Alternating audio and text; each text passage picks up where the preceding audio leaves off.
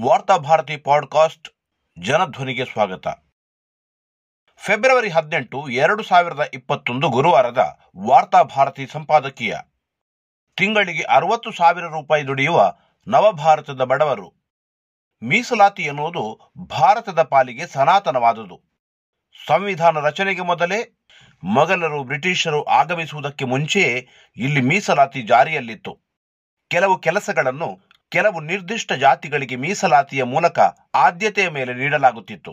ಬ್ರಾಹ್ಮಣರಿಗೆ ಪೂಜೆ, ಅರ್ಚನೆ, ರಾಜಕಾರ್ಯದಲ್ಲಿ ಸಂಪೂರ್ಣ ಮೀಸಲಾತಿ, ಕ್ಷತ್ರಿಯರಿಗೆ ಭೂ ಒಡೆತನದಲ್ಲಿ ಸಂಪೂರ್ಣ ಮೀಸಲಾತಿ, ವೈಶ್ಯರಿಗೆ ವ್ಯಾಪಾರ ವಹಿವಾಟಿನಲ್ಲಿ ಪೂರ್ಣ ಮೀಸಲಾತಿ ತಲೆ ತಲಾಂತರಗಳಿಂದ ಜಾರಿಯಲ್ಲಿತ್ತು. ದುಡಿಮೆಯ ಕ್ಷೇತ್ರದಲ್ಲಿ ಶೂದ್ರರಿಗೆ ಪೂರ್ಣ ಪ್ರಮಾಣದ ಮೀಸಲಾತಿಯನ್ನು ಒದಗಿಸಲಾಗಿತ್ತು. ದಲಿತರಿಗೆ ಶುಚೀಕರಣದ ಕ್ಷೇತ್ರದಲ್ಲಷ್ಟೇ ಪೂರ್ಣ ಮೀಸಲಾತಿ.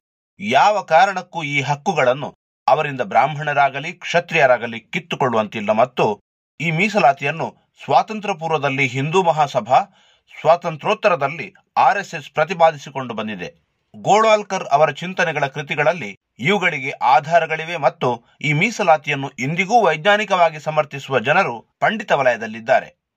ಸ್ವಾತಂತ್ರ್ಯ ನಂತರ ರಚನೆಯಾದ ಸಂವಿಧಾನ ಎಲ್ಲರಿಗೂ ಬದುಕುವ ಹಕ್ಕನ್ನು ಸಮಾನವಾಗಿ ನೀಡಿತು. ಆದರೆ ಜಾತಿ ಕಾರಣಕ್ಕಾಗಿ ಸಾಮಾಜಿಕವಾಗಿ ಹಿಂದುಳಿದ ದುರ್ಬಲ ಸಮುದಾಯವನ್ನು ಗುರುತಿಸಿ ಅವರನ್ನು ಮೇಲೆತ್ತುವುದಕ್ಕಾಗಿ ಮೀಸಲಾತಿ ನೀಡುವುದು ಅನಿವಾರ್ಯವಾಯಿತು.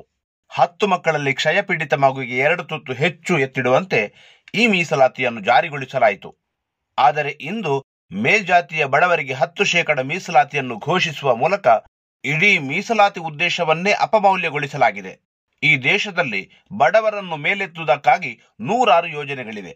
ಎಲ್ಲಾ ಜಾತಿ ಧರ್ಮಗಳಲ್ಲಿರುವ ಬಡವರಿಗಾಗಿ ಈ ಯೋಜನೆಗಳನ್ನು ಜಾರಿಗೊಳಿಸಲಾಗಿದೆ. ಬಿಪಿಎಲ್ ಕಾರ್ಡ್ಗಳನ್ನು ಸರ್ಕಾರ ಜಾತಿ ಆಧಾರದ ಮೇಲೆ ಹಂಚುವುದಿಲ್ಲ. ವಿಪರ್ಯಾಸವೆಂದರೆ ಮೇಲ್ಜಾತಿಯಲ್ಲಿರುವ ಬಡವರನ್ನಷ್ಟೇ ಗುರುತಿಸಿ ಅವರಿಗೆ ಮೀಸಲಾತಿ ಘೋಷಿಸುವುದೆಂದರೆ ಕೆಳಜಾತಿಯ ಬಡವರನ್ನು ಇನ್ನಷ್ಟು ಆಳವಾದ ಬಡತನದೆಡೆಗೆ ತಳ್ಳುವುದು ಎಂದು ಅರ್ಥ. ಎಲ್ಲಾ ಕ್ಷೇತ್ರಗಳಲ್ಲಿ ಪೂರ್ಣ ಪ್ರಾತಿನಿಧ್ಯ ಪಡೆದು ಮೇಲ್ಜಾತಿಯ ಬಡವರು ಅವಕಾಶಗಳನ್ನು ಕಳೆದುಕೊಂಡಿದ್ದರೆ ಮೇಲ್ಜಾತಿ ಬಡವರ ಮೀಸಲಾತಿಗೆ ಅರ್ಥವಿತ್ತು. ಇಂದಿಗೂ ಈ ದೇಶದ ರಾಜಕೀಯ ಔದ್ಯಮಿಕ ಕ್ಷೇತ್ರಗಳಲ್ಲಿ ಅಧಿಕಾರಶಾಹಿ ವ್ಯವಸ್ಥೆಯಲ್ಲಿ ಮೇಲ್ಜಾತಿಯ ಜನರೇ ದೊಡ್ಡ ಮಟ್ಟದಲ್ಲಿ ಪ್ರಾತಿನಿಧ್ಯಗಳನ್ನು ಹೊಂದಿದ್ದಾರೆ. ಹೀಗಿರುವಾಗ ಮೇಲ್ಜಾತಿಯ ಬಡವರಿಗೆ ಮೀಸಲಾತಿಯನ್ನು ಯಾವ ಆಧಾರದಲ್ಲಿ ಯಾಕಾಗಿ ನೀಡಲಾಯಿತು?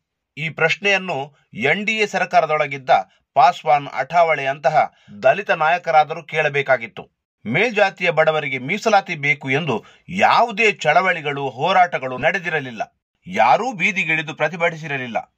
ಯಾವ ಒತ್ತಡಗಳು ಇಲ್ಲದೇ ಇದ್ದರೂ ಸರಕಾರ ಇದನ್ನು ಜಾರಿಗೆ ತಂದಿತ್ತು. ಅದರ ಅರ್ಥ, ಈ ನವ ಮೀಸಲಾತಿಗೆ ಯಾವುದೇ ಸಂಘಟನಾತ್ಮಕ ಆಂದೋಲನ ನಡೆದಿರಲಿಲ್ಲ ಎಂದೇನಲ್ಲ.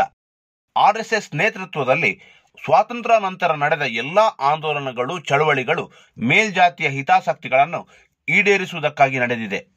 ಬಿಜೆಪಿ ಹುಟ್ಟಿದ್ದು ಆರ್ಎಸ್ಎಸ್ನ ರಾಜಕೀಯ ಚಿಂತನೆಗಳನ್ನು ಅಧಿಕೃತವಾಗಿ ಜಾರಿಗೊಳಿಸುವುದಕ್ಕಾಗಿ. ಈ ಕಾರಣದಿಂದಲೇ ಬಿಜೆಪಿ ಸರ್ಕಾರ ಮೇಲ್ಜಾತಿಯ ಬಡವರಿಗೆ ಮೀಸಲಾತಿಯನ್ನು ಜಾರಿಗೊಳಿಸಿತು ಶೋಷಿತ ಸಮುದಾಯವನ್ನೇ ಬಳಸಿಕೊಂಡು ಅಧಿಕಾರಕ್ಕೇರಿದ ಬಿಜೆಪಿ ತಮ್ಮ ಬೆನ್ನಿಗೆ ಇರಿದಿರುವುದು ಮೀಸಲಾತಿಯಿಂದ ಅಲ್ಪ ಸ್ವಲ್ಪ ತಲೆ ಎತ್ತುತ್ತಿರುವ ದುರ್ಬಲ ಸಮುದಾಯಗಳಿಗೆ ಇನ್ನೂ ಅರ್ಥವಾಗಿಲ್ಲ. ಆದುದರಿಂದಲೇ ಮೇಲ್ಜಾತಿಯ ಬಡವರ ಮೀಸಲಾತಿಯನ್ನು ಯಾವ ಪ್ರತಿಭಟನೆಯೂ ಇಲ್ಲದೆ ಅವುಗಳು ಒಪ್ಪಿಕೊಂಡಿವೆ ಮತ್ತು ಆ ಸಮ್ಮತಿಯ ಮೂಲಕ ಮೀಸಲಾತಿ ಎನ್ನುವುದು ತನ್ನ ಉದ್ದೇಶ, ಅರ್ಥವನ್ನು ಸಂಪೂರ್ಣ ಕಳೆದುಕೊಂಡು ಬಿಟ್ಟಿತು. ಕಳೆದ ಆರು ದಶಕಗಳಿಂದ ಮೀಸಲಾತಿಯನ್ನು ತಳಸ್ತರದ ಜನರಿಗೆ ತಲುಪದಂತೆ ನೋಡಿಕೊಳ್ಳುವಲ್ಲಿ ಯಶಸ್ವಿಯಾದ ಮೇಲ್ಜಾತಿಯ ಆಡಳಿತಶಾಹಿ ವರ್ಗ ಕಟ್ಟ ಕಡೆಗೆ ಮೇಲ್ಜಾತಿಯನ್ನೇ ಶೋಷಿತ ಸಮುದಾಯದೊಂದಿಗೆ ಬಿಂಬಿಸಿ ಅವರೆಡೆಗೆ ಮೀಸಲಾತಿಯ ಹೊರತೆಯನ್ನು ತಿರುಗಿಸುವಲ್ಲಿ ಯಶಸ್ವಿಯಾಯಿತು. ಈವರೆಗೆ ಮೀಸಲಾತಿಯನ್ನು ಟೀಕಿಸುತ್ತಲೇ ಬಂದಿದ್ದ ಆರ್ಎಸ್ಎಸ್ ಮತ್ತು ಮೇಲ್ಜಾತಿಯ ಚಿಂತಕರು ಇದೀಗ ಈ ಬಡವರಿಗಾಗಿ ಹತ್ತು ಶೇಕಡ ಮೀಸಲಾತಿಯ ಕುರಿತಂತೆ ಜಾಣ ಮೌನವನ್ನು ತಾಳಿದ್ದಾರೆ. ಇದನ್ನು ಪ್ರಶ್ನಿಸಿದರೆ ಎಲ್ಲಿ ನಮಗೆ ಸಿಕ್ಕಿರುವ ಮೀಸಲಾತಿ ಪ್ರಶ್ನೆಗೆ ಒಳಗಾಗುತ್ತದೆಯೋ ಎಂಬ ಭಯದಲ್ಲಿ ಶೂದ್ರ ದಲಿತ ವರ್ಗವು ಅನಿವಾರ್ಯವಾಗಿ ಮೌನಕ್ಕೆ ಶರಣಾಗಿದೆ. ಇಷ್ಟಕ್ಕೂ ಮೇಲ್ಜಾತಿ ಬಡವರೆಂದರೆ ಯಾರು? ಬಿಪಿಎಲ್ ಕಾರ್ಡ್ದಾರರಿಗೆ ಬೈಕು ಇರಬಾರದೆಂದು ತರ್ಕಿಸುವ ಸರ್ಕಾರ ಮೇಲ್ಜಾತಿಯ ಬಡವರೆಂದು ಯಾರನ್ನು ಕರೆಯುತ್ತಿದೆ? ವಾರ್ಷಿಕವಾಗಿ ಎಂಟು ಲಕ್ಷ ಅಂದರೆ ಮಾಸಿಕವಾಗಿ ಅರವತ್ತು ಸಾವಿರ ರೂಪಾಯಿಗೂ ಅಧಿಕ ದುಡಿಯುವವನು ಮೇಲ್ಜಾತಿಯಲ್ಲಿ ಬಡವನೆಂದು ಪರಿಗಣನೆಗೆ ಒಳಗಾಗುತ್ತಾನೆ. ಅಷ್ಟೇ ಅಲ್ಲ, ಐದು ಹೆಕ್ಟೇರ್ ಕೃಷಿ ಭೂಮಿಯನ್ನು ಹೊಂದಿದಾತನು ಮೇಲ್ಜಾತಿಗಳಲ್ಲಿ ಬಡವನೇ ಆಗಿರುತ್ತಾನೆ. ಒಂದು ಸಾವಿರ ಚದರ ಅಡಿ ಒಳಗೆ ಮನೆಯನ್ನು ಹೊಂದಿದಾತನೂ ಬಡವನೇ. ಹೀಗೆ ಕೆಳಜಾತಿ ಮತ್ತು ಮೇಲ್ಜಾತಿಯ ಬಡವರ ನಡುವೆಯೂ ಈ ಮೀಸಲಾತಿ ಒಂದು ಅಂತರವನ್ನು ಸೃಷ್ಟಿಸಿಬಿಟ್ಟಿತು. ಇದೀಗ ಆರ್ಎಸ್ಎಸ್ ಇನ್ನೊಂದು ಹೊಸ ತಂತ್ರ ಹೆಣೆದಿದೆ. ಬಲಾಢ್ಯ ಶೂದ್ರ ವರ್ಗವನ್ನು ಸಂಘಟಿಸಿ, ಅವರಿಂದ ಹಿಂದುಳಿದ ವರ್ಗ ಮತ್ತು ದಲಿತರ ಮೀಸಲಾತಿಯ ಪಾಲನ್ನು ಕೇಳಲು ಕುಮ್ಮಕ್ಕು ನೀಡುತ್ತಿರುವುದು.